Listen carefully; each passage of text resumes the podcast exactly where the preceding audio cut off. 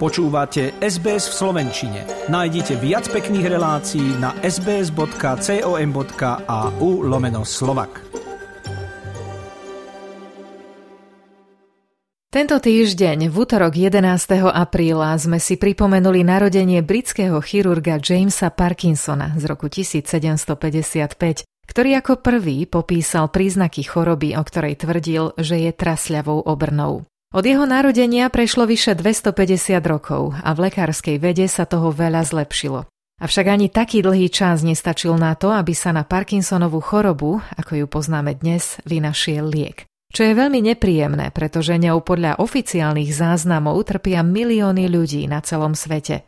Presné číslo známe nie je, lebo toto ochorenie sa dokáže dlhé roky pretvarovať a mnoho ľudí o svojej diagnóze nevie, až kým sa neprijaví fyzicky. Svetová zdravotnícka organizácia na zvýšenie povedomia o nej ustanovila 11. apríl za deň Parkinsonovej choroby. Aká je, aký je s ňou život a kedy bude liečiteľná, sa dnes budeme rozprávať s vedkyňou Dominikou Fričovou z Neuroimunologického ústavu Slovenskej akadémie vied v Bratislave. Srdečne vás zdravím, dobrý večer. Dobrý deň, ďakujem za pozvanie do relácie. Dominika, vy sa špecializujete práve na Parkinsonovú chorobu, ktorú my zdraví ľudia vidíme naozaj iba ako trasenie rúk. Nakoľko seriózne je toto ochorenie a čo sa počas neho s človekom deje? Je to veľmi seriózne ochorenie, pretože dramaticky ovplyvňuje kvalitu života toho človeka a samozrejme, že je to tak pre lajkov bežne spojené s tým trasom rúk, ale ono je to oveľa komplexnejšie ako iba ten tras rúk, aj keď je to vlastne ako keby diagnostikované ako motorické ochorenie, čo súvisí s tým trasom, ale k tomu sú pridružené aj ďalšie motorické príznaky a to je taká celková ako keby stuhnutosť svalstva, pomalosť pohybov, Neviem, že koľko vlastne ľudia majú vo svojom okolí takýchto ľudí, ale podľa mňa raz akože vidieť takéhoto pacienta, tak stačí na to, aby si ľudia vedeli nejako predstaviť, že aké to strašné ochorenie v tom, že oni v tých pokročilejších fázach už naozaj nedokážu nejako ovládať svoje pohyby, nedokážu vlastne ovládať ako keby svoje telo, čiže tým pádom nemajú pod kontrolou svoj život istým spôsobom. Okrem týchto bežných príznakov sú tam aj ďalšie, ktoré sú menej známe. Súvisia buď s mm, psychikou, veľakrát sú pridružené depresie, Môže sa k tomu pridružiť aj e, demencia, čiže opäť ako zabúdanie, čo bežne laici vidia ako príznak Alzheimerovej choroby. Potom sú to aj také veci ako napríklad sa to volá, že obstipácia, čo možno znie oproti tým pohybovým problémom vtipne istým spôsobom, ale naozaj, že je to veľmi veľký problém pre pacientov s Parkinsonovou chorobou, že to vlastne postihuje aj tráviace ústrojenstvo. Čiže není to iba ochorenie nervového systému. Uh-huh. Je to celkové ochorenie. Uh-huh. Ja som rada, že ste spomenuli aj tú Alzheimerovú chorobu, pretože práve Parkinsonová choroba dostala meno po lekárovi podobne ako Alzheimerová a ľudia si tieto dve často mília. Takže vidíte v tom pochopiteľný omyl, alebo naozaj majú tieto dve niečo spoločné? Určite pre takých lajkov aj pochopiteľný omyl a ešte tiež je treba povedať, že tá diagnostika týchto ochorení alebo demencií vo všeobecnosti alebo neurodegeneratívnych ochorení je naozaj veľmi náročná počas života toho pacienta, že my dostávame naozaj definitívne potvrdenie o aký typ ochorenia alebo aký typ neurodegeneratívneho ochorenia to išlo až po pitve. Ste to veľmi pekne povedali v tom úvode, že ten James Parkinson identifikoval toto ochorenie 200 rokov dozadu a my ešte stále stále vlastne napriek tomu, že ako rýchlosťou ide medicína dopredu, nevieme počas života toho pacienta 100% identifikovať, že o aký typ demencie ide. Samozrejme, že Parkinsonová choroba, Alzheimerová choroba, to je trošku možno viac jednoznačnejšie, ale sú tam aj ďalšie demencie, ako sa to volá, že Lewy body disease, čo je veľmi podobné, alebo Lewy body dementia a tak ďalej. Sú tam už také akože tie jemné odtiene týchto dvoch ochorení, alebo majú tam nejaké podobnosti s týmito ochoreniami, ale sú to vlastne iné neurodegenerácie generácie. Pre lajkov také najprominentnejšie príznaky Parkinsonová choroba, hlavne teda tá motorika, alebo začína to motorikou, pri Alzheimerovej chorobe dochádza vlastne k tej takej typickej demencii ako zabudanie. Hej. Ja som si v rámci prípravy na tento rozhovor prečítala, že Parkinsonová choroba sa vyskytuje na celom svete nezávisle od životného štýlu a takisto napríklad aj sociálneho postavenia a že postihuje väčšinou ľudí starších ako 50 rokov a údajne viac mužov ako ženy. Chyba mi tam ešte niečo? Je to pravda, aj čo sa týka vlastne toho rozdelenia, že postihuje viac mužov, čo je veľmi ako pre nás vedcov taký zaujímavý fakt, ale ono aj závisí trošku od toho, že napríklad Aziati to majú trošku viac naklopené aj smerom k tým ženám. Tie pomery nie sú už úplne akože také jednoznačné, že závisí od národnosti alebo vlastne odkiaľ tí ľudia pochádzajú. Čiže toto už tak trošku aj naznačuje, že tam zohráva úlohu aj nejaká genetika a nejaké genetické vybavenie tých ľudí. A je to jedna z veľkých teórií, čo sa týka vzniku Parkinsonovej choroby, že zrejme tá genetika vytvára ten podklad alebo tú bázu vlastne pre tú Parkinsonovú chorobu, ale definitívnym spúšťačom bude zrejme prostredie, v ktorom sa nakoniec vlastne tá genetika ako keby pohybuje. S akými príznakmi prídu ľudia na začiatku k lekárovi? Čo si ako prvé na sebe všimnú? Veľakrát je to niečo, čo si vlastne tí ľudia ani nemusia hneď spojiť a to býva prekvapujúco vlastne napríklad zlomenina. Keďže oni majú tú svalovú takú stuhnutosť alebo pomalosť tých pohybov, tak sa môže stať, že oni spadnú a vlastne prvým príznakom môže byť niečo, čo by sme ani možno na to nemysleli, ale napríklad zlomenina ruky, lebo tí ľudia proste spadnú práve v dôsledku toho, že nemajú tie svoje pohyby úplne pod kontrolou. A keď ste spomínali, že tá diagnostika je veľmi komplikovaná a náročná, ako teda prebieha? Je to z krvného testu? Predpokladám, že nie. Tak či tam bude nejaký motorický alebo psychologický test, alebo je to diagnostika, ktorá trvá dlhšie? Sú tu také rôzne delenia a rôzne prístupy pri diagnostike Parkinsonovej choroby a sú to ako keby dotazníky, čiže ten pacient odpoveda na otázky v nejakom dotazníku. Potom sú to aj také akože fyzické vyšetrenie, čo sa týka pohybov a tam vlastne stuhnutosť toho svalstva napríklad posudzuje lekár a tiež je tam nejaká škála na základe tej stuhnutosti prideli tomu nejaké číselnú hodnotu. No a potom sú to zobrazovacie techniky, kedy vlastne pomocou pozitronovej emisnej tomografie sa vlastne vyšetrujú aktivity jednotlivých centier v mozgu a na základe toho, keď je tam v nejakej oblasti, napríklad pri Parkinsonovej chorobe, je to oblasť stredného mozgu, ktorá sa volá substancia nigra, ktorá produkuje dopamín, tak pokiaľ sa tam zistí proste nejaká menšia aktivita, tak je to ďalší indikátor k tomu, že zrejme ide o toto ochorenie. Treba tiež myslieť na to, že nie všetky Parkinsonové choroby sú v skutočnosti Parkinsonové choroby a naopak, že niekto, kto možno má Parkinsonovú chorobu, možno nie je správne diagnostikovať, tým pádom no, tam nie je zahrnutý v týchto číslach. Takže to je celé spektrum. Áno, určite. No tak to je potom ešte komplikovanejšie. O to je vlastne Hej, no. vaša práca, o to viac záslužnejšia. Vy ste niekoľko rokov pôsobili na preslavenej Mayo Clinic na Floride. Minulý rok ste za svoje úspechy vo výskume získali aj prestížne ocenenie L'Oreal UNESCO pre ženy vo vede. Ako ďaleko je výskum a je reálne myslieť na to, že sa dočkáme lieku?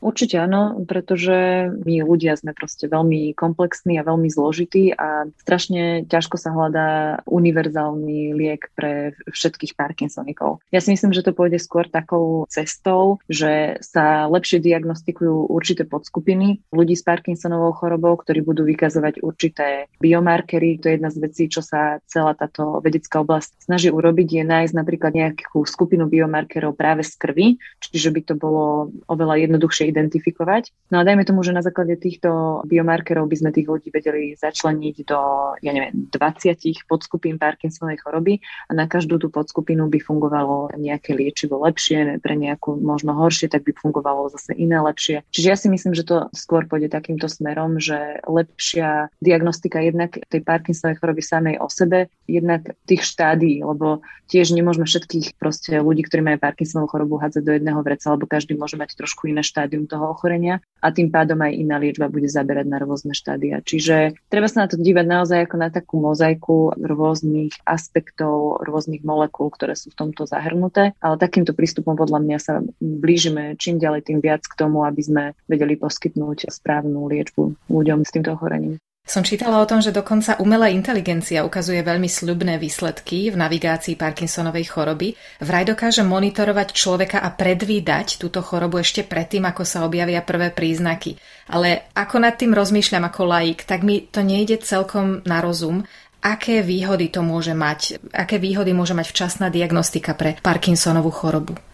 Parkinsonová choroba sa prejavuje, vlastne tie motorické príznaky, ktoré my poznáme, už keď je 80% eh, dopaminervných neurónov zničených. Čiže už eh, dojde k nenávratnému odstraneniu 80% tých dopaminervných neurónov, až vtedy sa prejavia tie motorické príznaky. Ale to znamená, že to ochorenie, kým dojde k vlastne k tej strate tých 80%, už prebieha niekoľko, kto vie, možno aj desiatok rokov. Čiže keby sme dokázali tých ľudí zachrániť alebo teda identifikovať skôr, čo by znamenalo, dajme tomu 50% alebo 40% neurónov, ktoré sú akože v úvodzovkách iba 40%, ktoré sú zničené, tak ešte stále dokážeme zachrániť tých ďalších 40, ktoré teda tým pádom predísť mhm. vzniku takého závažného toho ochorenia.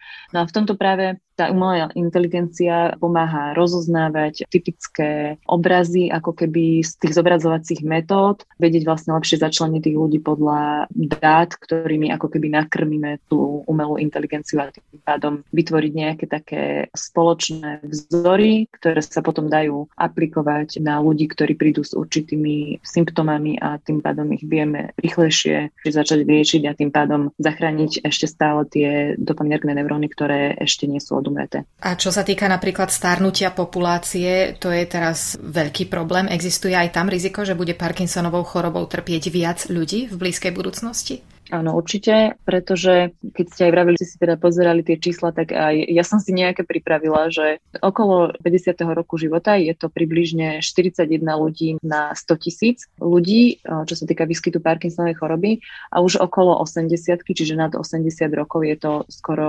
2000 ľudí na 100 tisíc pacientov alebo teda ľudí, takže to je dramatický náraz medzi tým 50. a 80. rokom života. Práve preto úplne presne so starnúcou populáciou my sa budeme musieť viac a viac zaoberať ľuďmi, ktorí majú jednak Parkinsonovú chorobu alebo aj iné neurodegeneratívne ochorenia. Uh-huh. A práve preto máme dnešný Svetový deň Parkinsonovej choroby, aby sme o nej hovorili. V mojej rodine takisto strýko, ktorý hrával druhé husle v Clevelandskom orchestri, musel kvôli nej odísť do predčasného dôchodku a už je to 11 rokov.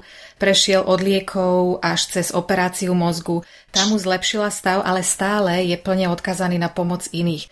Teda som sa chcela opýtať, aké sú formy liečby, keď e, teda on konkrétne prešiel operáciu, pri ktorej mu bolo niečo implantované do lepky. Mm. No najprv sa začína samozrejme neinvazívnymi metodami a nie všetci pacienti chcú podstúpiť takúto operáciu, ako spomínate. Takže vlastne, keďže tam chýba dopamín, tak tá liečba spočíva v tom, že buď sa dodáva prekurzor toho dopamínu, čiže niečo, čo dokáže prispieť k tomu, aby toho dopamínu bolo viac, alebo sa podáva liek, ktorý zabraňuje degradácii dopamínu, čiže opäť ten dopamín sa nedegraduje tak rýchlo, takže tam zostáva dlhšie. Čiže takáto je nejaká približne stratégia liečby. No a potom pri pokročilejších stavoch sa odporúča hlboká mozgová stimulácia, čo je pravdepodobne to, čo ste spomínali u toho svojho strika a tam ide tiež vlastne o záchranu tých dopaminergných eh, neurónov takýmto spôsobom, ale je to chirurgický zákrok a je to už proste invazívna metóda Určite. pre takých ľudí, ktorým už tie lieky, ktoré berú akože perorálne, nezaberajú, tak ja by som ich až pozbudzovala do toho, aby sa dali kľudne aj na niečo takéto, pretože to má veľmi dobré výsledky. A lekárska marihuana, trošku kontroverznejšia otázka? Som čítala články o tom, že to pomáha práve s tým trasom, pretože vlastne dochádza k tam relaxácii toho svalstva. Čiže si to treba predstaviť tak, že pri Parkinsonovej chorobe ako keby permanentne svaly toho človeka sú v pohybe. Pri tých pokročilejších štádiách to môže byť akože celotelový teraz nie je to iba teraz rúk. No a vlastne tá marihuana môže fungovať ako také myorelaxans, čiže na uvoľnenie toho svalstva, takže nejakým spôsobom to nelieči Parkinsonovú chorobu, ale vie to prispieť k relaxácii toho organizmu. Uh-huh. Takže v niektorých krajinách sa používa aj lekárska marihuana pre Parkinsonikov. Aby som trošičku zjednodušila náš rozhovor, pretože verím tomu, že sme sa dostali do tých takých náročnejších fáz. Vy momentálne pôsobíte v SAUKE, v Slovenskej akadémii vied, ale nejaký čas ste boli vo výskume na Floride, na tej preslávenej Mayo Clinic. Ako sa vám podarilo dostať takú prácu? Podala som si prihlášku na inzerát a tak nejako ma nakoniec potom vybrali, takže nemala som tam žiadne známosti, ako to býva. Našla som inzerát, strašne sa mi páčilo znenie toho inzerátu, takže som skúsila poslať svoj životopis a motivačný list. No a potom ma pozval vlastne šéf na prvé kolo nejakého pohovoru, potom druhé kolo, no a potom som už získala túto pozíciu. Plníte si sny. A prečo ste potom odišli? Teraz momentálne ste na Slovensku, alebo vám skončil kontrakt a chceli ste skúsiť pôsobiť tam, kde ste sa narodili?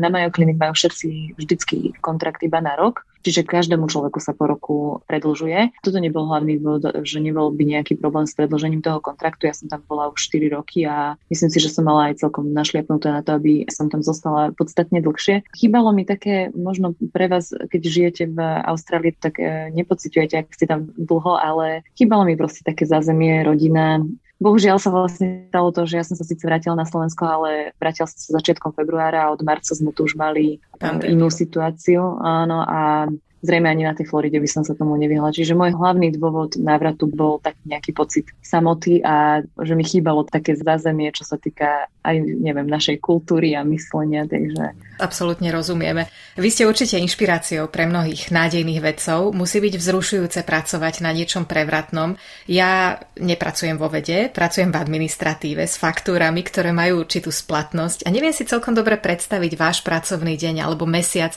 Tiež máte nejaké uzávierky alebo časový tlak? Ako vyzerá váš pracovný stôl napríklad? Ako vedkine?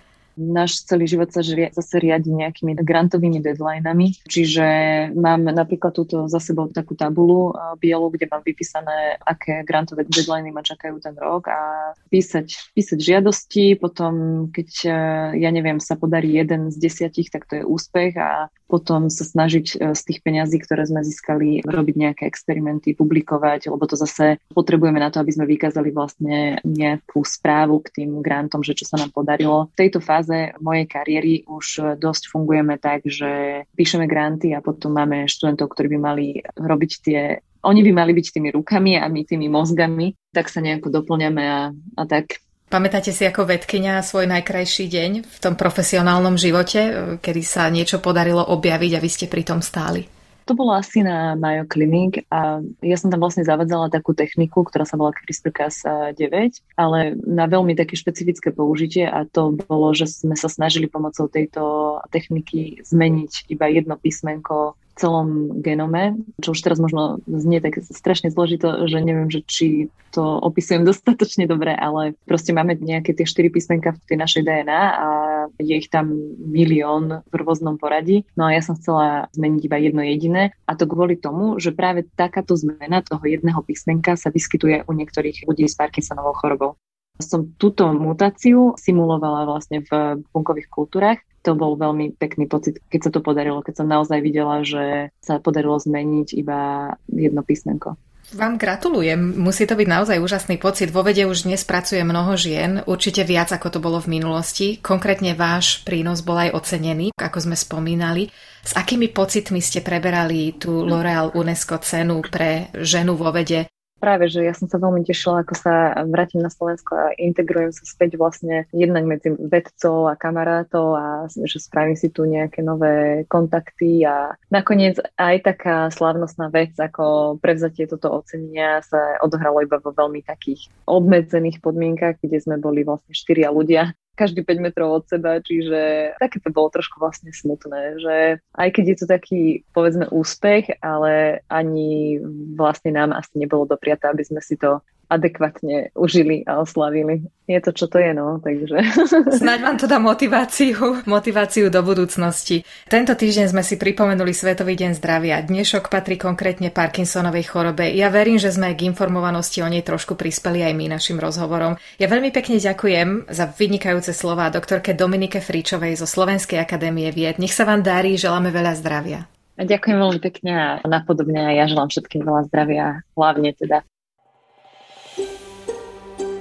Chcete počuť viac relácií ako táto? Počúvajte cez Apple Podcast, Google Podcast, Spotify alebo kdekoľvek získajte svoj podcast.